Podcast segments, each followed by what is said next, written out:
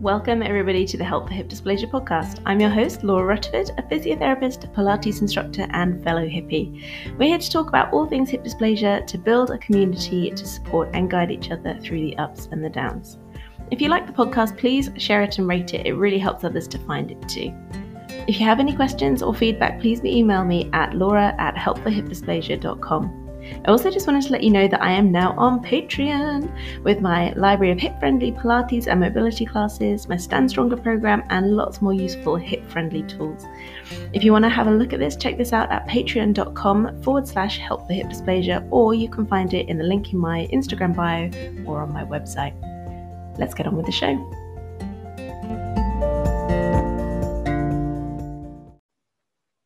Welcome, everybody, to the Help for Hip Dysplasia podcast. We are here today with Zandra Lee, author of Sex with These Hips. I'm so, so excited to have this conversation. Thank you so much for coming on, Zandra. No problem. Hi. so, um, I was just telling you before um, we went live that this is without a doubt the most popular post that I've put on my social media. So I popped this post up with a picture of your book saying that we were going to have this conversation and bring this to the hip dysplasia community. And it was, yeah, like I said, by far the most popular post that I've put out in a very long time. So it's clearly showing that there's a need for this conversation, this information to be out there. Um, so I just wanted to ask a little bit about your backstory, if we may, um, for those of you who haven't read the book out there to get to know Zandra a little bit better, um, to know a little bit about your hip dysplasia story and what really brought you to write the book.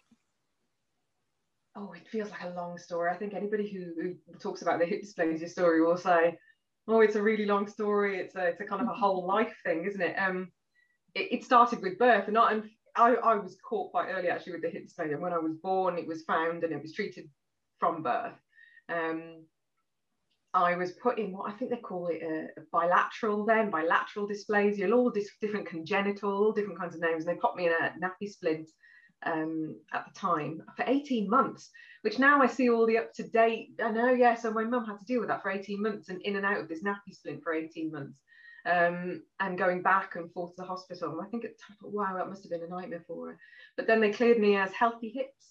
Um, and then it wasn't until my teens that it that it that it started rearing its ugly head, I suppose. I, it was pain really, and and noticing that I I wasn't maybe as, as good as as the other girls in my class in, in sports and things like that. And you know, coming last when we were running on sports day and just early so it's a little like little things that I noticed that I wasn't I didn't seem to have very good mobility, so to speak, or control, if you like. I was very, very clumsy and that kind of thing in terms of my hips and and they click a lot and and then I had an injury when I was about 15 where I slipped off a stool in in a science class. I remember it was a science class at the time and uh, I ended up being off school for a couple of weeks.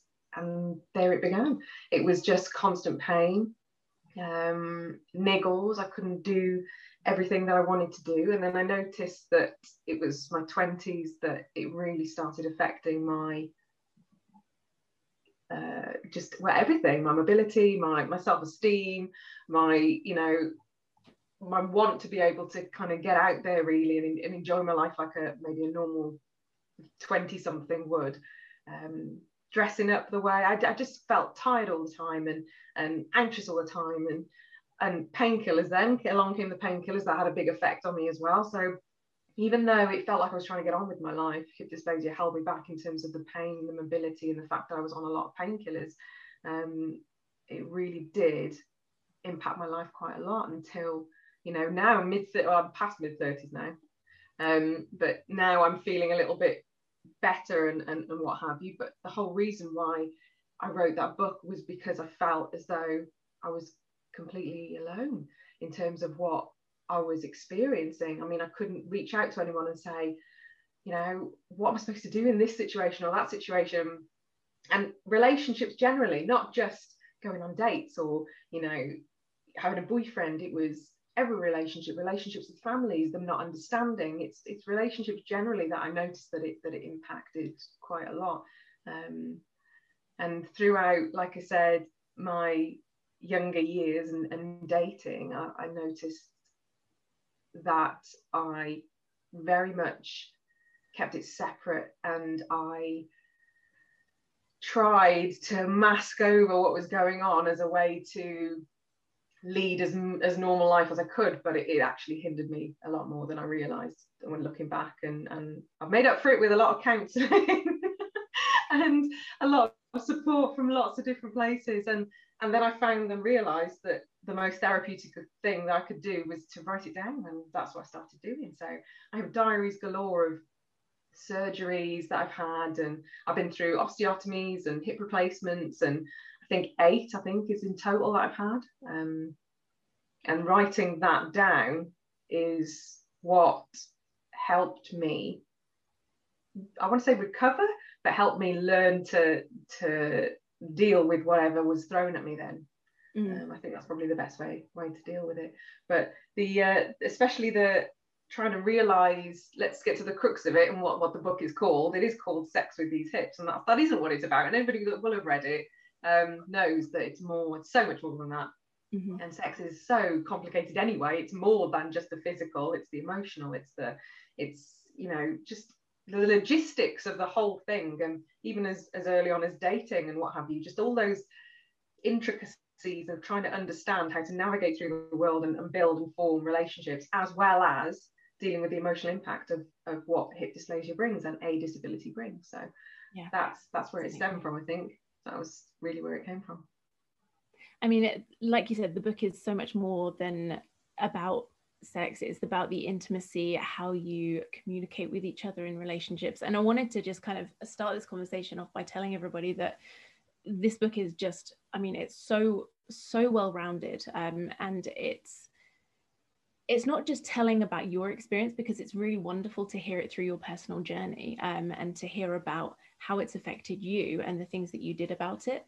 But what's also incredible is that you give really practical guides about things that you can do to help people work through it in their own story. So it's inspiring enough to read it about your journey, but then knowing that you've got things and actionable things that you can do within this book.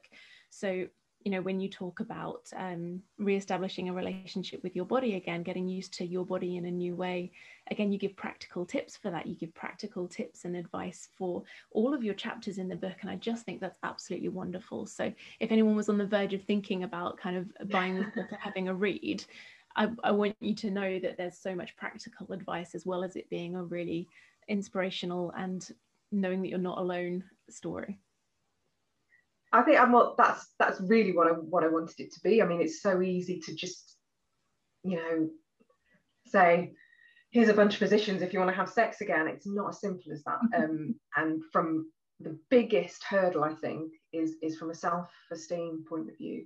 You know, the impact that it has. Um, and when I was doing the research for this book, um, and it was great because I got to have loads of conversations. I really, it was just absolutely fabulous. I think it was 104 people came forward and, and helped me. So there was a survey that I put out, and then I, I reached out individually to, I think it was 104, it's just over 100. And they they were fabulous. I, I asked some really blunt questions, and I thought, what am I going to get in response to this? and uh, yeah, there it was. It's, this is how it is. And the, the reoccurring theme over and over and over again was was just how it made people feel. It's not necessarily about can i do this? Can i you know jump right in and and take part so to speak? It, it's what what goes on up there. And, and that you know sex for somebody who doesn't have a disability and who doesn't live with dysplasia that's pretty much the it anyway isn't it? That's where it all starts is up here. So if, if up here you're in a position whereby you're feeling not very confident or you're worried or you're concerned and you think oh God, look at all those scars, or oh my God, look at the state of my thighs because I've lost all this muscle. So I'm, you know, the things just flapping around down there that I'm, I'm you know, I wish they weren't. And but it's it's remembering that it's it's more than that, and it's that's that's the bit that I found really endearing actually. That it was talking to people and they were telling me such personal things, and it would choke me, and I'd just think I know that, and not just because I I thought you know, I was sympathetic, but it was it was more from an empathetic point of view. I know that feeling. What you've just told me is exactly what I've been through, and it, you know, the amount of times that I've been upset listening to people's stories. Um, and then when I read in in groups, so the Facebook group that you know I, I'm I'm I'm on, and the discussions around sex are brilliant, and some of them take them so as they should. They should take them really light, light-heartedly, and they just dive and go, yeah, you know, it's this and it's that. But it can really bog you down and and and maybe kind of restrict you and stop you from from involving yourself you know physically emotionally etc so the fact that a lot of people just threw themselves in and helped and and and said you know this is how i feel. This is what i did. This is what you know this is what has helped me. And and it was only as good as the people that that got involved really. And and you know i can write my story till the cows come home and and tell you about me but the fact that everybody was involved in it i think it, it made it as you as you put it more more roundly kind of written there was more to it there was more emphasis on on how it overall it affects you. So that was that was really good. I was really quite pleased that so many people wanted to help so that was good. Great. So i mean you you bring up there that you know it's something that people people don't really talk about and i really want to bring this back to something that you talk about in the beginning of the book which is that it's not talked about by a lot of people in the health profession and a lot of people feel nervous to bring up this subject um, with their healthcare professional, whether it be their consultant, their doctor, their nurse, their physio, their, you know, anybody that's involved in their in their journey. And I want to just really make a point that don't worry if you are feeling nervous about asking. You are not alone. There are loads of people out there that are really hesitant to ask. And we're only going to make that change by starting to speak out and starting to ask these questions, to have these conversations but there were some really interesting um, stats, weren't there, from your from your book about how many people weren't asked um, or weren't given practical advice on this part of their journey and their activity going forward. So, would you mind telling us a little bit more about what you found out about that? Um, it's just wow. I think was was what I thought at the time. I just thought this is crazy. How on earth you are literally fumbling your way through your hip dysplasia journey as it is, trying to figure out how it works. And, and the doctors and the nurses can just say, and the physios can just say, this is what you need to do to make sure that you know you're working your way through your recovery. But then that's it. How and and to, to be fair as well, when I talked to my consultant about this, what do they know? how do they know? You know, they don't have hip dysplasia and they're also not, you know, any kind of sex therapist or anything to, like that. They don't know how it affects us. Um, so you know, there's no there's no blame to be put anywhere other than just we're very uptight. You're very uptight. People are just very uptight and can be, and and then and it's because it's to do with you. It's so personal. You just think, oh God, I can't. How, how do I say this? And you know, I've literally had somebody when I've been in an appointment go, and that's the reaction I get. Like, what, what, what do you want me to say? Um, be careful. Um, oh, not just yet. Maybe just leave it a little bit longer. Well, well, how much longer? And so the fact that that you know, there's there is nothing. There is no nothing that's given. And if somebody can say, well, actually, there was this book that was written that was, you know, this is the advice that it gives you, then I just thought, what a great thing to be able to say, you know, refer to this or look to this. And, you know, my ultimate aim was for, for it to be kind of condensed into some kind of pamphlet that could be given out um, at every person who went. So if somebody did ask that mm. question, the consultant who might be a bit shy could just go, well, take that. You know what I mean? take that with you. I don't really want to talk about it. But it shouldn't be the case. People should be as open and, and, and as easy and as freely discussing it as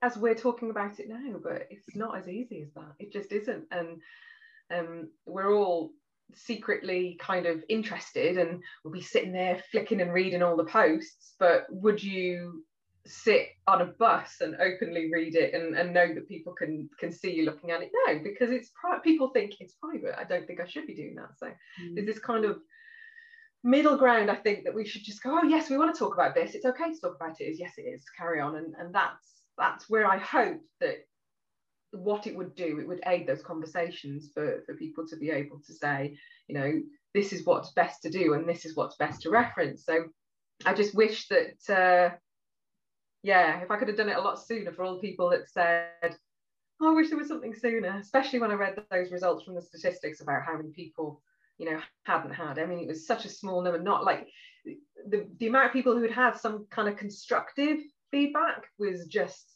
it was just so small and I was yeah stunned. But compared to my own experience I'm, it's not a surprise um, but it's just yeah not fair. It's must be difficult and it is difficult so. Yeah I always feel really honored when uh, my patients ask me because in my physio practice I do have people occasionally asking um, more intimate questions and I just feel really pleased that they trust me enough or the, the conversation is open enough for them to be able to ask so I always feel like a little sort of like um, when people ask me, I'm like, yes, we've created this environment that's comfortable enough for you to have this conversation and, and this level of openness. So yeah, that's wicked. Yeah, um, that's really good. Yeah, that's really I, nice. It gives me this little glow of excitement that um, that, that happens. So um, in talking sort of in practical terms, um, you know, a lot of the questions on people's minds is how soon, right? So how soon should I be allowed to? And obviously this is going to vary for every single person that's at any stage of their journey, whether they're pre or post op, whatever has happened. Um, but kind of getting to some sort of practical stuff. I know there's kind of like this sort of 12 week um, marker that's talked about um, in the book. And like I said, that, that very much varies for everybody. Um, but 12 weeks seem to come up quite a lot. Um, so I don't know if we, that if that's something that we can kind of talk about a little bit more, and whether people should use that as kind of like a milestone, or whether actually it's just different for everybody, and that's a general yeah. possible average. Or I think people, the first and foremost is to is to protect whatever has happened in terms of surgically or injury. I mean, some people have hip dysplasia, don't realise something happens, and then they're injured, and it's like, well, actually, the reason you're injured is because you've got this. Um, first and foremost is to protect i mean protect protect protect it doesn't mean that that's the end of of your sex life just because you can't physically you know put your leg behind your ear or get in a certain position that's not what um, you know that's part and parcel of what the book is you know the book that i wrote was about maintaining an intimacy and not necessarily you know being able to you know jump from wardrobes or what have you that's not it's, it's very much about the fact that that's it's maintaining that level of intimacy that's the most important thing um, 12 weeks, uh, I've been told six, I have been told 12. I will let you in on a secret now that isn't in the book. I will tell you. So this is an exclusive. Please. Um, I tried after two weeks unsuccessfully. I mean, well, no, it was successful. It was successful. Um, but I can't remember what happened because all I was thinking about was how scared I was, and yeah. and I was worried about hurting myself.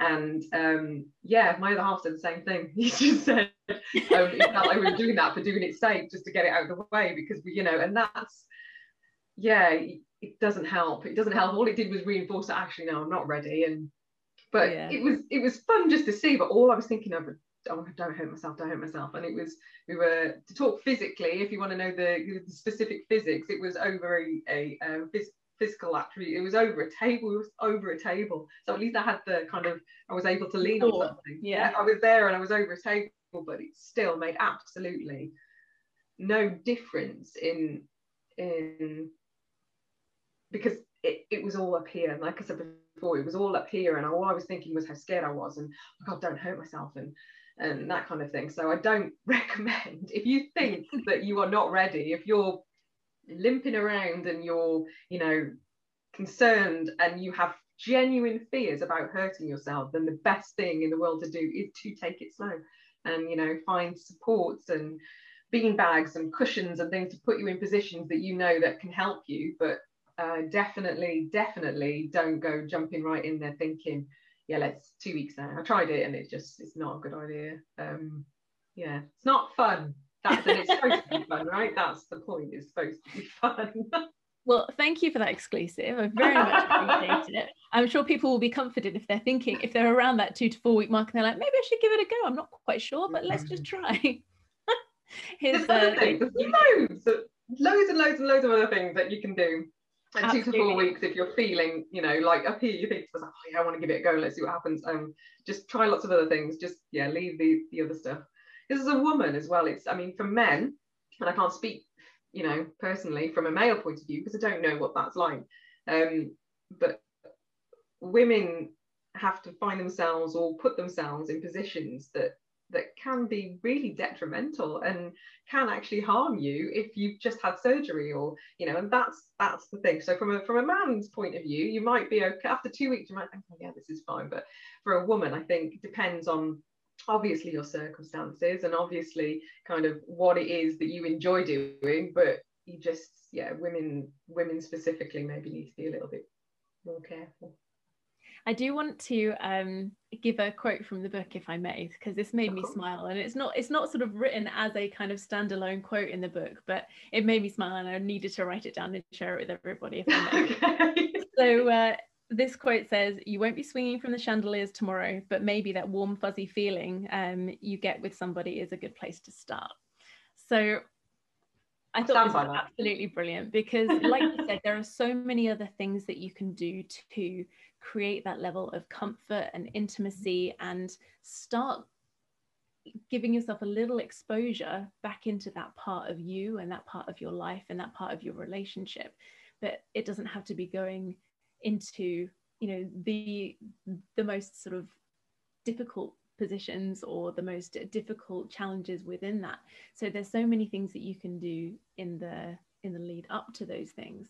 Um, and like you said depending on what you enjoy. So knowing that even by I think you talk about in the book exposing yourself to just being naked around each other or being able to have you know a little bit more of a kissing sesh or you know just being comfortable with each other's bodies again and just opening that gateway to being more intimate is probably more important as a step than thinking about jumping in at the deep end. Yeah.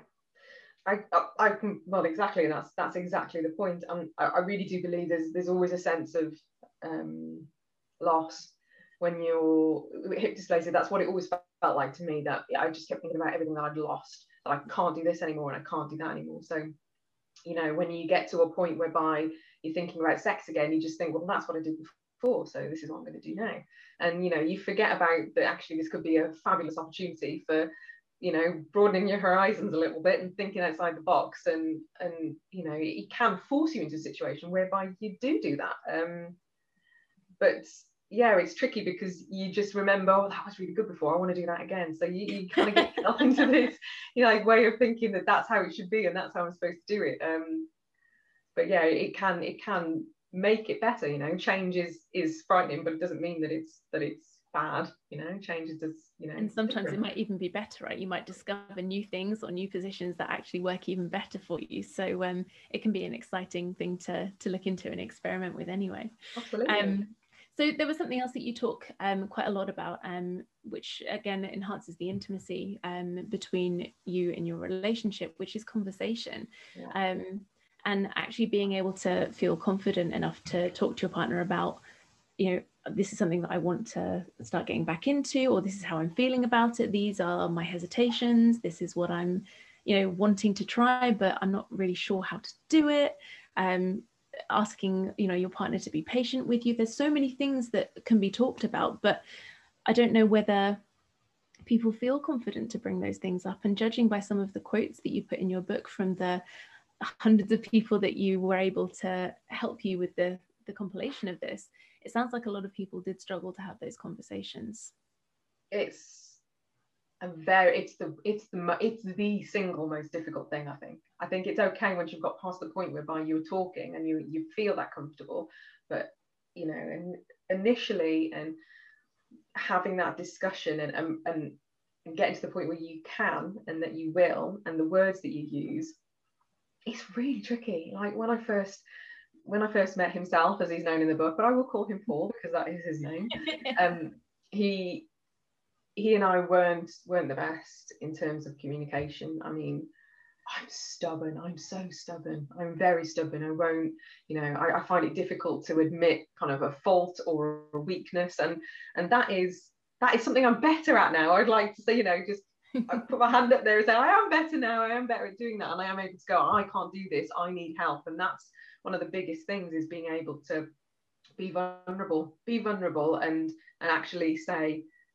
I want to talk about something that makes me feel uncomfortable, or I want to talk about something that, that actually I'm not confident talking to you about because I literally have no idea what the words are that I'm supposed to use, you know, and, and being as blunt as that about it. I mean, that's literally how I had those conversations. And I, I mean, I struggled I would sit there and say, I don't know how I'm supposed to say this. I don't know how I'm supposed to say this is how I feel, or this is what I want, or this is what I don't want. And, and it's the trickiest thing to to start having, you know, those conversations and to open the door to say, you know, this is this is what we're going to do now. This is how we how we do it and how we talk. And some people aren't talkers. I mean, I can talk for Britain, but ask me to talk about something uncomfortable, and then it's like, oh, okay, I really got to, you know, get put my brave coat on and and and try and think about how I will will you know get to that conversation and think how I'd, how I'd phrase it.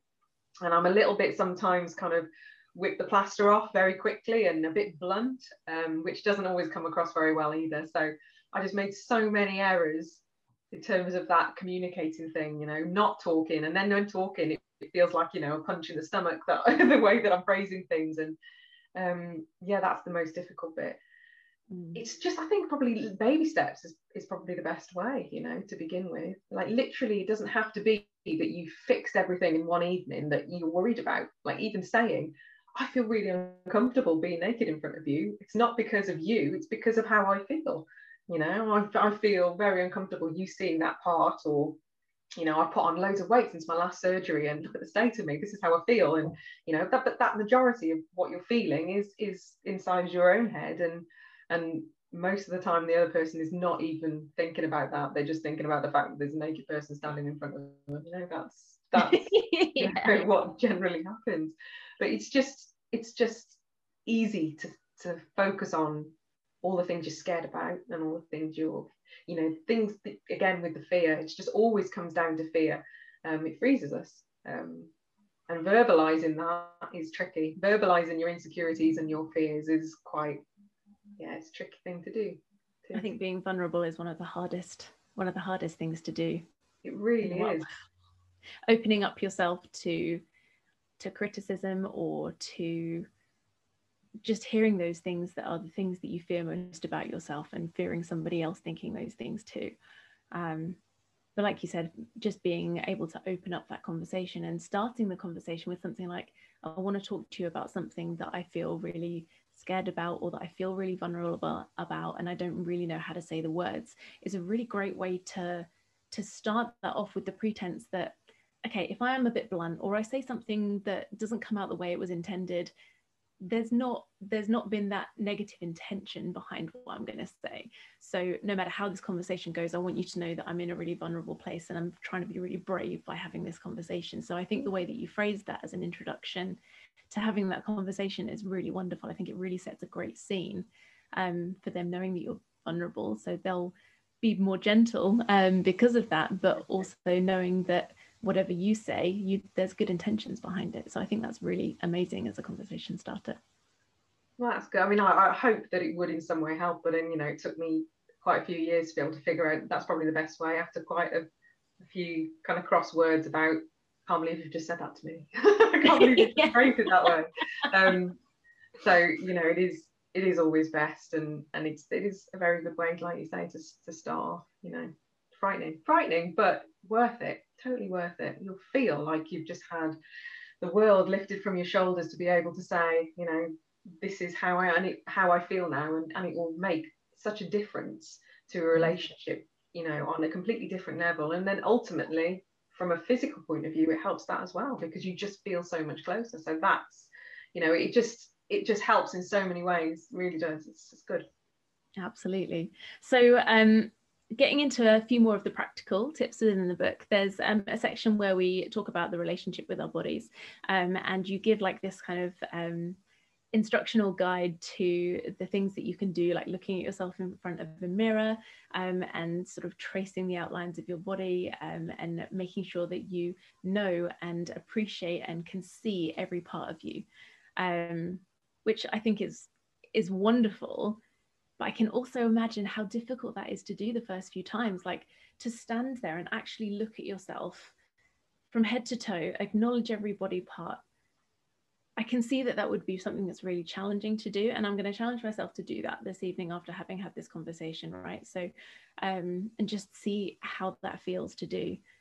But I can also see that once you've conquered that initial difficulty and that fear of seeing all the things that you don't like about yourself but learning to try and accept them once you've got through doing that the first few times and that starts to become easier and easier this is obviously a process you've done yourself. Did, so was that a really good confidence builder for you? It sounds might sound the way that i'm phrasing this. Again i'm saying the way i'm phrasing this it might sound odd. It's it's because you don't look that it makes it worse. It's because you're not looking. So mm-hmm. you think in your mind, you're thinking, I know that part of my body's there. I know that part of my body there. And the second that you look in the mirror and you, the first thing you do is you zone in on that bit that you know you yeah. don't like. And that's the thing. It's about looking at the, the bigger picture, you know, looking at the whole package and not just focusing in on that one aspect or that one area or multiple areas of, of things that you just feel uncomfortable with. But, you know, I, when I looked, I thought, what are you expect? What are you expecting to see? What you know, some airbrushed version of of what you think you should look like, you know. And I once saw this um, quote. It was on social media somewhere, and it said you know, at the end of, of my life, what do what do I want to look like? Do I want to look like somebody who's you know been airbrushed, or you know, is coming out the other end and you know has had all this work done and looks you know very kind of taut everywhere or do you want to look like you've you know ridden all the rides and you've you know you've been out there you've seen everything you've enjoyed everything. And i think that's that's the impact of life isn't it on your body? That's what happens. And and ultimately when i stand there now and see um, that i've got a lot of scarring as probably a lot of people have but i don't see it as something that is this awful thing. I see it as this thing as wow look what i went through. Yeah. look what I went through. And you know, and I I've been in the situation recently. I've started kind of doing more exercise and I'm trying to make the atrophy kind of not as bad because it got very bad at one point, especially in my thighs and in my legs. And um, so I'm working with a group of ladies at the moment that started during lockdown to kind of help me build that back up. And, and I felt brave enough to go, you know, this is because we were like showing body parts and um, it was a case of just saying, well, this is what this is what I've got going on. And I showed showed my friend, and she's like, oh my gosh, how far does that go down? And I was like, well, I'll show you. that's how far that goes down. And they're like, wow, that's that's mass, you know, that's a big part. That must have been something, you know, quite awful you went through. And and I thought, yeah, and I did it, you know, so many more times after that. And that's that's something that's amazing for me to be able to say that that I got through and came out the other side and and how far I've come and what I've fought for because ultimately that's I'm fighting for my own life. I'm fighting for my own independence and I'm fighting for you know to carry on using this body for as long as I possibly can and in the best way that I possibly can. So to stand there and to be able to to look at yourself your raw naked self you know that's tricky at first but if you can walk around the house and go make yourself a cup of tea maybe shut all the blinds with nothing on, just be comfortable. I just, I would highly recommend it. it makes you feel a lot better. Absolutely. Brilliant. So, and I mean, again, you were mentioning there, like the things that a lot of people with hip dysplasia have to overcome. A lot of that is um, pain, you know, chronic pain, pain on a daily basis. A lot of people with hip dysplasia are in pain on a fairly regular basis. Um, and there is a section in the book where you talk about sex as a painkiller. Um, yeah. I think a lot of people look towards this as something to be nervous about and something that might cause pain. And don't get me wrong, there's probably going to be occasions where you're trying something that is painful every now and again. Um, but when we look at the the pleasure and the happiness and the physical chemicals that can be released as a result of this pleasure, you can look at sex as a pain relief strategy is what you talk about in the book. So would you mind talking about that a little bit? um, ultimately, um, ultimately, yeah. I mean, obviously, it's a very, very good. It is a good painkiller, and I've had periods of time whereby I've not even thought about that pain, or something's happened from time to time. You know, when I've been having sex, or you know, when I've been with Paul, and I've been like, "Oh God, that hurts," and I just think, "Quick, move past it, carry on," and and you know, get back to where you were, kind of thing, and how you were feeling, and that does happen. And from the outset, the biggest hurdle is getting past the point that you think I'm in pain right now, and the last thing I feel like doing is that. And I think that's that's the biggest sorry, I've got an interruption of my little pooch down here letting himself in. Oh. um, I've got so you get to that point where you think, can I or can't I or you know, and it's it's so difficult because you think I can't can't even get up very well in the morning. So how on earth am I going to put myself in the frame of mind to even consider this? Um, but we do get ourselves into these routines of what we think help us and and those routines are normally things that are distraction so whether you're watching kind of box sets on the tv that you're trying to kind of get rid of you know the idea of your pain or doing other bits and pieces that you think distract yourself from and, and i honestly believe one of the you know if you can get yourself to that point whereby you're getting to the point of yes i can get past that initial i'm not sure if i want to it does become something that sounds terrible to use it as a routine, but it does become something that you're used to doing, you know, as opposed to just thinking, I don't want to do this. I can't, you know, I don't even want to think about having sex right now because I feel so bad. And every time then it, that it comes up, you instantly just think, nope, nope, I don't want to do it. No, I don't want to do it. And, you know, like anything, like chores in your home, you know, every time you think about doing oh, it, don't do that. Procrastinate. yeah, and and that's what it ends up becoming. But you know, with a chore, all you've done is after is that you've got no chores to do. But ultimately, what you've got from investing a bit of time in in in the intimacy and and the act of actually having sex and and building on that and building on that relationship is joy is happiness is pain you know pain free moments. Um it does happen. It does exist. Um it makes you feel better and and and also makes there's there's an element of feeling loved feeling wanted feeling you know we all need that. We all all of us need that and we all want to feel that way. So it is it's a worthwhile investment to get to the point whereby you can look past so tricky and i remember i'm thinking about it now and i just think god it was so tricky but it's it is worth it and you can get to the point whereby you know it doesn't necessarily mean as we were talking before like the the swinging from the chandeliers but getting to points whereby you are intimate and you are alone and you're enjoying those periods of time of that nice feeling that you get that's what that's what you want. Um i have remembered times you know where that has happened i have remembered awful times where awful things have happened as well and and the majority of people will tell you about all the horrible things that ever happened to them when they tried to have sex and if you ask that question um, and when people post things on groups as well, you know, support groups, I look sometimes to see, you know, what are the responses. And it still saddens me when people go, I don't even think about that. And I just think, oh my God, oh my God, it breaks my heart a little bit because, you know, I just think, what an, what an absolute shame what an absolute shame that that's what you, you just don't even want to think about it you know because it's just it's too difficult or it's you know because you've just got to go get past that hurdle. And it is just getting past that hurdle.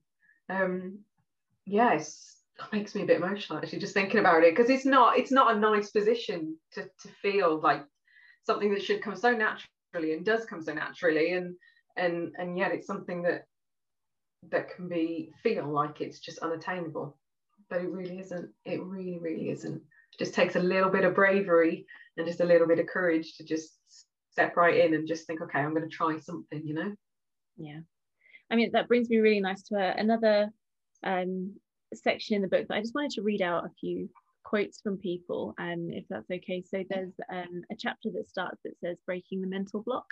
Um, so there's a list of some quotes that come through, and I won't read out the names that go through, but um, just uh, you started by saying, do any of these sound familiar? So I just wondered for some of the people listening, you know, just so that you can hear some of the other things that people are saying. And yes, they do sound familiar, and you are not alone.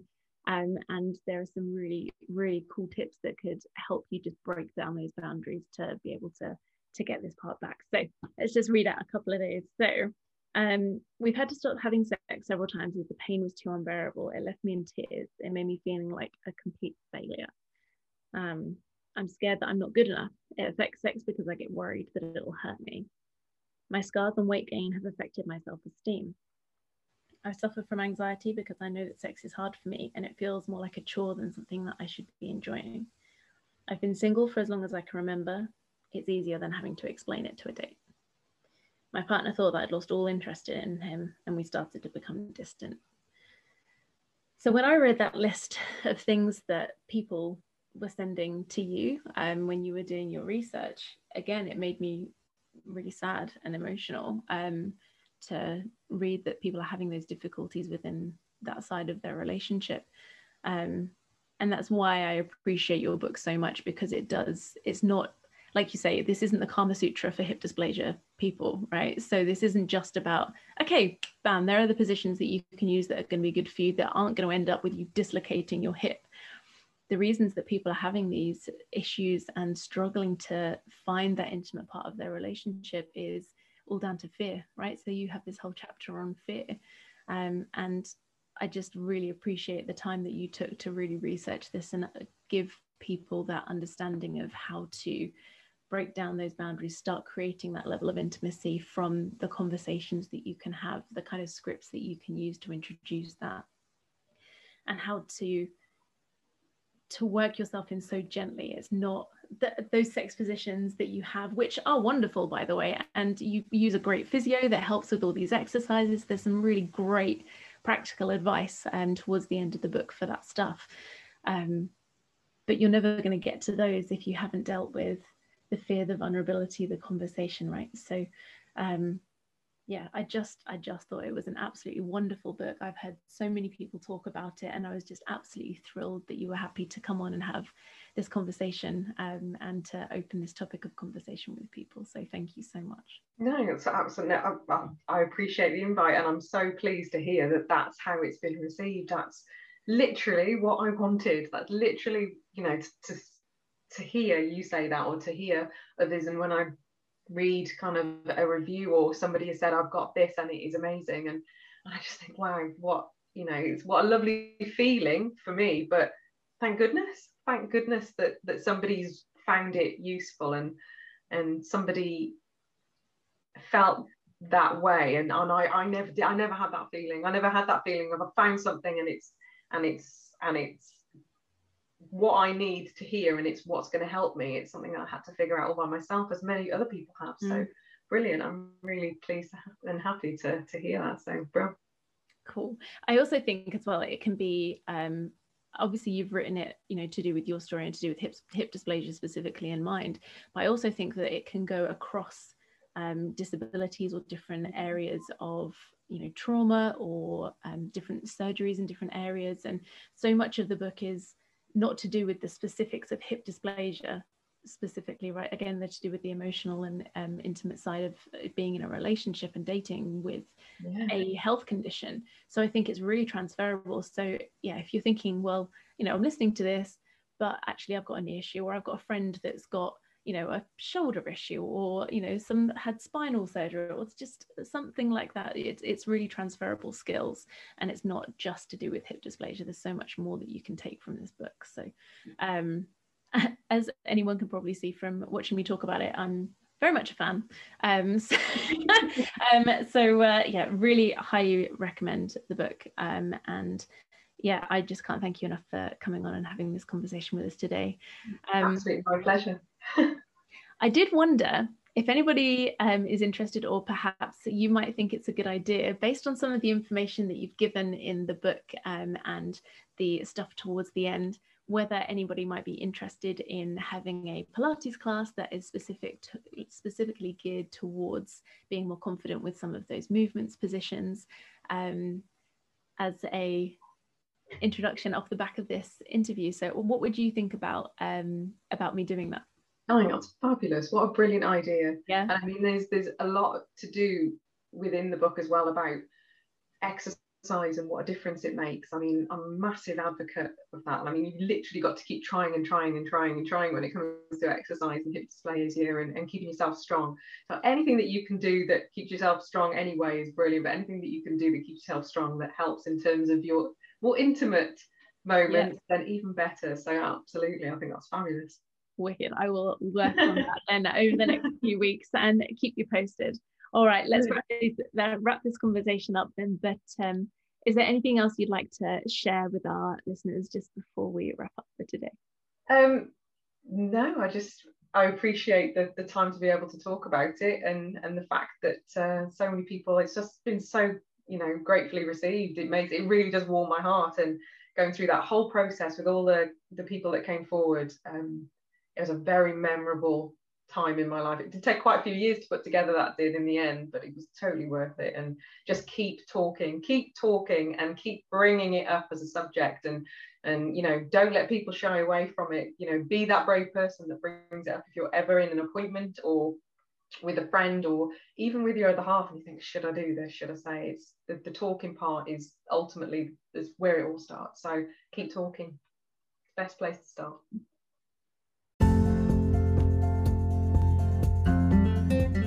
thank you so much for listening we'll be back next week again with another inspiring and incredible guest if you'd like to be on the podcast and come and share your story, then please just send me an email at laura at helpforhipdysplasia.com. You can also find me on Instagram at laura.rutterford or by searching Help for Hip Dysplasia and send me a message on there.